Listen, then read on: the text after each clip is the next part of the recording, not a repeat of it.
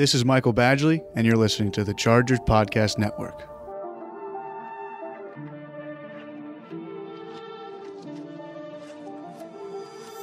Hey everybody, Chris Hayre with you on part two of a week one edition of Chargers Weekly here on the new Chargers Podcast Network. Today's guest, former Colts punter and big time podcast and media star Pat McAfee. We're going to discuss this Sunday's matchup between the Colts and Bolts. Pat also shares his thoughts on Andrew Luck's sudden retirement, the competitiveness of Philip Rivers, and his relationship with Tom Telesco, which dates back to their time together in Indy. So let's get right to it. Here's Pat McAfee. Really been looking forward to this one. Very pleased to bring in Pat McAfee ahead of the Chargers taking on the Colts. And the Pat McAfee Show 2.0 on fire, man. Incredible guests. Marshawn Lynch, Steve Nash, Jacoby Brissett, Ryan Leaf over the last month or so. Pat, I appreciate you doing this, buddy. How are you? I'm incredible. Thank you so much for having me. Excited to talk a little shop with you, a little ball with you. Uh, and thanks for plugging my show. I mean, we have we have a very interesting group of humans that listen to the show and have a good time with us. I'm thankful for them, and uh, I'm thankful for you, man. Thanks for having me on. Well, dude, let's let's just start with the show because it's so much fun to listen to. It's got to be even more fun doing it. I, I, just listened to the first half of the Marshawn Lynch interview, and I'm, I'm very excited for the second. Well, I, I think I appreciate that. I'm a general curious individual. I always have been. I've always had a lot of questions when I was a kid. It used to get me into trouble in class. Uh, I was always very inquisitive and just literally intrigued by things. Uh, so getting a chance to have conversations with these humans that are great in their own right at whatever they're great at has just been so much fun. And it's I know that punting in the NFL is classified as one of the easiest jobs in comparison to the amount of money that you make, and I would agree with it. I was grossly overpaid to do what I did for the Indianapolis Colts for eight years. Uh, but getting a chance to have conversations with incredibly electric characters like Marshawn Lynch and the others that you mentioned, and hopefully some more on the way here. Uh, I'm having the time of my life, and my friends and I are joining. And my friends join me along the ride, and we're just enjoying the hell out of all of it, brother. And uh, as soon as we don't, we'll have to figure out something new to do. But it, it's been a blast thus far, and learning what makes the greats great is what I'm all about. And Marshawn Lynch there in the first half of the interview, I was trying to just get him to open up because there was like 45 people in the room that we were talking in. So I didn't know if he was going to be able to get comfortable or not. And uh, I'm so thankful that he did. And Marshawn Lynch, Marshawn Lynch, not only a great football player, but also an incredibly smart man too, I, which I don't think a lot of people have got to hear. And hopefully, I brought that side out of him a little bit. Well, he started to hit his stride right when I stopped, and I'm looking forward to, to listen to the second half, like I said. Pat, you, are so plugged into Indianapolis. I want to get your reaction to, to the Luck retirement, especially 10 days before you were there. You were interviewing Chris Ballard and T.Y. Hilton and Darius Leonard. Just your, your overall thoughts on what transpired over the last couple of weeks. Yeah, I think it was uh, insanity, obviously. I mean, this is a, a very wild situation that I'm not certain any professional sports franchise in the history of professional sports has ever experienced something like this. You're talking about, um, you know, a massive investment from a team into a once in a generation player. Uh, and by the investment, I'm, I'm obviously talking about the contracts and the guaranteed monies, not the protection early in his career, which probably would have saved a lot of this conversation. But it was one of those things where it was a shock. It sent shockwaves through the entire pop culture uh, rolodex of humans, not only just in the football world, but everywhere. Everybody was talking about this Andrew Luck retirement because it did come out of nowhere. And when I talked to Chris Ballard at training camp, and when I talked to Ty, and, and when I got a chance to dap up a lot of my old friends that work inside the Colts facility, I, I think they were all very floored by the news as well. Nobody was expecting this. Nobody had any inkling this was coming, I don't think. And that's why it was such a big deal, especially whenever you rely on the guy heavily uh, for a lot of years. And a lot of expectations were set on this team, not only by Colts fans, but by everybody, because Chris Ballard has assembled a good team finally to put around Andrew Luck. Last year had some success late, got bumped out of the playoffs, but it was like this year was the year that Colts fans thought there was going to be something special again in Indianapolis just like the old days whenever Peyton and the boys were battling against the Chargers in the old days every right. every every single year. Uh, the Colts fans thought we're back. We're all the way back. This is it. This is what we've been building for for seven years. Uh, they're being told he was going to come back. And for the second time in three years, Andrew Luck is not only not playing the season, but he's gone forever. And there was some raw, terrible, regrettable emotion inside the stadium with the booing of uh, Andrew Luck as he walked off the field because Andrew has done so much for Colts fans, for the city of Indianapolis. But I think what you heard there was a uh, a heartbroken fan base, not really sure what was going on, especially coming from an Adam Schefter tweet in the middle of a preseason game. There's no blueprint for this, uh, but it came out of nowhere for everybody. And I think the city of Indianapolis has rallied because of it around Jacoby Brissett. So this could be a turning point for the Colts in a positive way as well. I'm excited to see how it all plays out, but very thankful for what Luck did for the Indianapolis Colts and the city of Indianapolis. Well, if our listeners haven't heard your interview with Jacoby Brissett, I suggest you check that out. He's a really impressive dude. Explain why you think he's the right man for the job in Indy. Outside, you know, his, his leadership and he, he has this kind of aura about him that you could tell his teammates kind of gravitate towards him. But but outside of that, Pat, uh, why do you think this guy's the right man for the job? So whenever I'm reading teams, and especially now with sports gambling getting so large, whenever I'm picking who's going to win and who's going to do what, and my favorite players, I always like to see what their teammates are saying about them because it's hard to be fake and it's hard to suck in an NFL locker room without everybody hating you because expectations inside a professional sports locker room are very high, not only on the, the person himself, but also the ones surrounding him. So if a team likes a player, and this can be said for Marshawn Lynch, who I also just interviewed. The reason why I have so much respect for Marshawn, because although the media might not have always been on Marshawn Lynch's side, you never heard his teammates say anything bad about him. You always heard his teammates say something good about him. And whenever you're spending eight, nine hours a day with somebody for six months, and people are saying good things about their work ethic, good things about the way they show up at the good things about the way they interact with their teammates, good things about the way they handle the bad situations. For me, that's all I need to hear on whether or not the person is good at football or not.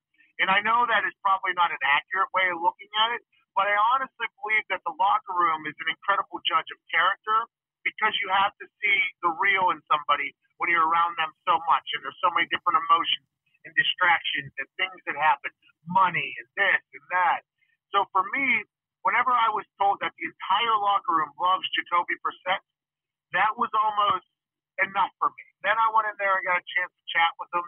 Our first conversation ever was ha- just so happened to be recorded.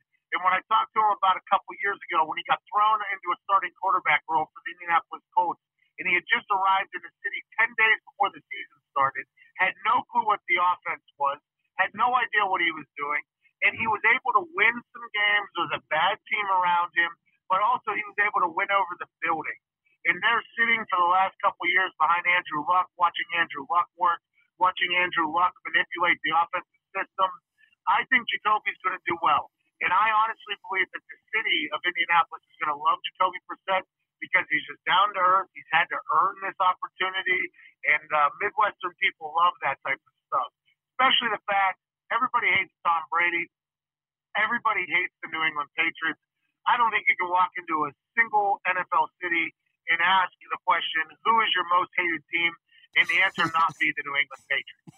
And the fact that he has come from the New England Patriots, he's come from Tom Brady's tutelage quarterback room, and he's come to Indianapolis and he's been beloved thus far, shows just how much respect everybody has for the Patriots, but also the human that Jacoby is. I think he's going to be great. I think he's humble. I think he just got paid a lot of money, and I think he's going to go earn it. And I think the Colts are going to be a better team than what people are giving them credit for right now.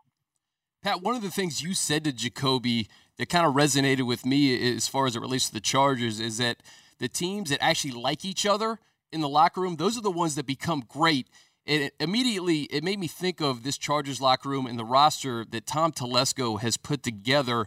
A guy you know pretty well. Uh, he was part of the, the front office that brought you into Indy in 2009.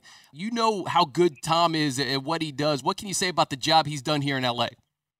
Tom Telesco was the first human I talked to from the Indianapolis Colts organization when I was brought out for an official visit, I guess is what they call it. Uh, a scout obviously picked me up at the airport, drove me to the facility. I was sitting in this conference room, big ass table, had no idea what was going on. and in walks Tom Telesco, and he and I had this conversation, and I just knew immediately. I was like, hey, there's good people out in Indianapolis. I, I think I chatted with Bill Polian possibly for five, ten minutes that day. It was just a quick give and take. Hey, how's it going, Patty? Blah blah blah. But Tom Telesco was the guy that really catered to me that trip, and I it was so incredible, kind of not only watching his growth because I think he was ridiculously talented for a long time, but watching him start to get the credit he deserved whenever interviews started popping up. And when he got the San Diego Chargers job, uh, I was so happy for him. Now, obviously in Los Angeles, I- I've been excited to kind of watch him mature in the general manager role because you don't really hear much about the Los Angeles Chargers because the East Coast bias is a real thing. So the only news that ever makes it over to us is whenever Tom Telesco is having to handle business, right? So yeah. whether it's the Bo- the Bosa holdout or now the Melvin Gordon stuff or anything like that, the only times you ever really hear about Tom Telesco in the East Coast because the way things are covered that are from the West Coast is whenever there's some drama popping off. So then you watch the Chargers play football last year, and you're like, holy hell, this team is back just like the Colts fans year was going to be, which I think they're back on board, even though the Andrew Luck thing rattled them a little bit. The Chargers fans had to feel like, okay, we're back again. And I'm just so happy for Tom Telesco being able to piece together a team that can sustain some greatness. Now, granted, what's going to happen with Melvin Gordon, who knows? You probably know more than I do. But watching the Chargers get good last year again and be hot before eventually running into the eventual Super Bowl champ, which is going to happen, I was just so happy for Telesco because I, I mean, this can be said about a lot of people I've met.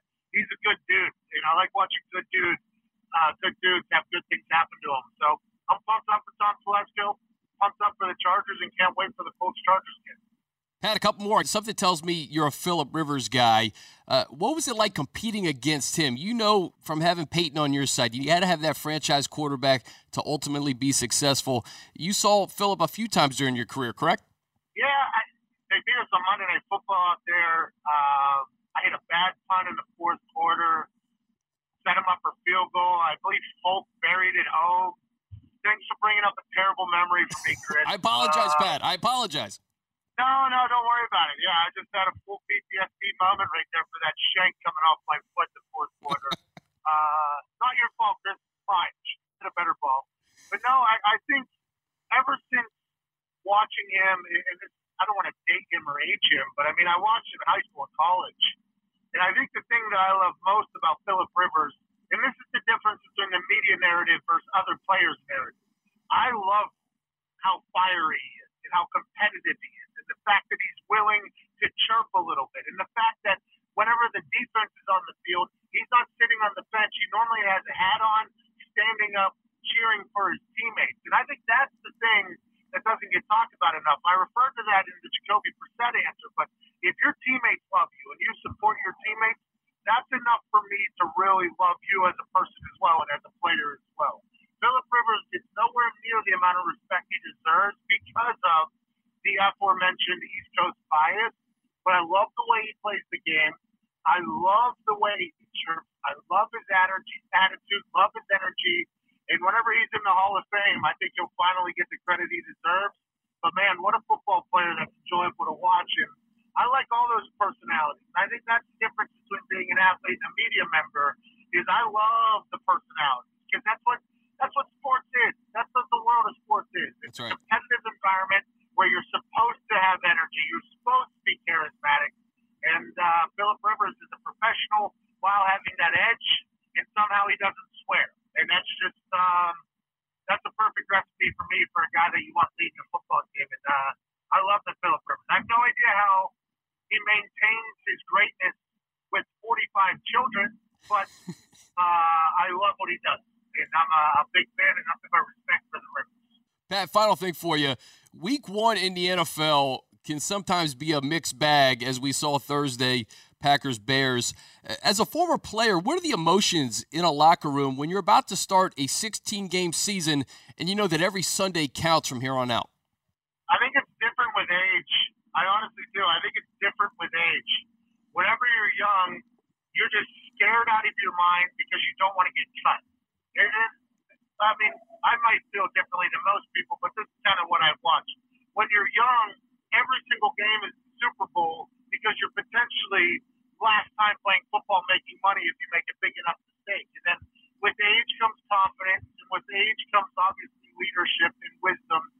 So as you get older, you just get excited to get out there and do something that matters. I mean, preseason, I think the whole world is starting to realize its irrelevance, although I think it does serve a purpose. The preseason games don't really get you going, but as you get older, it's like, this is what we're getting paid for, man. This is what it's all about. Getting out there and competing against somebody else, earning our paycheck, making our city proud of the team that we fielded. And uh, I think as you get older, those feelings really come to fruition. But there can always be rough starts for everybody. It's a long season. You don't want to be at your best week one, but at least you're out there competing against somebody else for something that matters. And it's an exciting time for everybody, not just fans, uh, not just fantasy owners, but for the players as well. It's, a, it's just an exciting time to be alive. It's the greatest season of the year, and I'm very pumped up that we're in the middle of it.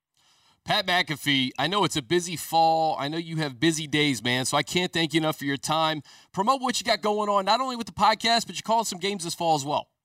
Yeah, I mean, it's just there's too much of me, so I don't want to promote. There's too much of me right now. I, am everywhere. There's not so I don't want to promote. I, I don't want to promote too much. If if you stumble across something that I'm doing, I'll be very thankful if you decide to check it out. Uh, we're giving away a Cadillac Escalade next week uh, on the launch of my live radio show that'll be simulcasted on the DAZN app. Uh, it'll be on 40 stations across the country uh, day one, and then it'll be on the DAZN app being simulcasted in America, Canada, Germany, and Italy. So I'm just going to have a great time this fall. I'm going to be busy, but I get to talk football. I get to talk about life, give away things like Cadillac Escalades, and just have an absolute blast. Thursday night football will be fun. The Daily Show will be fun. I'll be on Get Up on ESPN on Mondays with Greenberg, and uh, yeah, I'm just going to enjoy the hell out of the ride. And I can't thank you enough for having me on here today, brother. Dude, it's the pleasure's all mine. I really appreciate it, and uh, hopefully we'll catch up with you down the line. Hey, good luck to the Chargers. I mean, I hope the Colts get a big win. I do. I honestly hope that the Colts win. It would be good for the city that I currently reside. You know, Indianapolis is a much happier place when the Colts are winning. But man, I hope the Chargers go on a run again. Not only for Tom Telesco, but for Philip Rivers, for him to get the respect he finally deserves. It'll be cool to watch. We may see this matchup in January, Pat. You never know, man. This could be a uh, start of, of something special in the wintertime. The classic, we'll see them again uh, line Yes. in the locker room after games is always a good one. It's like, oh, we'll see them again. That means that team's damn good. We're damn good. But when we meet again in the future, we're probably going to be two polar opposite football teams than we are today. So let's keep getting better, and I hope that does happen with the Los Angeles Chargers the Indianapolis Colts. Well, Pat, let's book it in January, man. We'll have you back during the playoff matchup. How about that? Hey, that sounds like a plan to me, brother. Let's do it in your hometown, though, because January in Indianapolis, it's the cold as balls out here. So uh, we'll do it in Los Angeles where the sun always shines, and uh, we'll have a great time talking on the microphone. Appreciate you, buddy. Cheers, man. All right, guys, that's going to do it for us. A big thanks to Pat McAfee for joining me. And of course, thanks to you all for listening. Remember, be sure to download and subscribe to the new Chargers Podcast Network. A lot of great stuff on the network this week from Anthony Lynn and Philip Rivers to Haley Elwood's interview with Melanie Collins.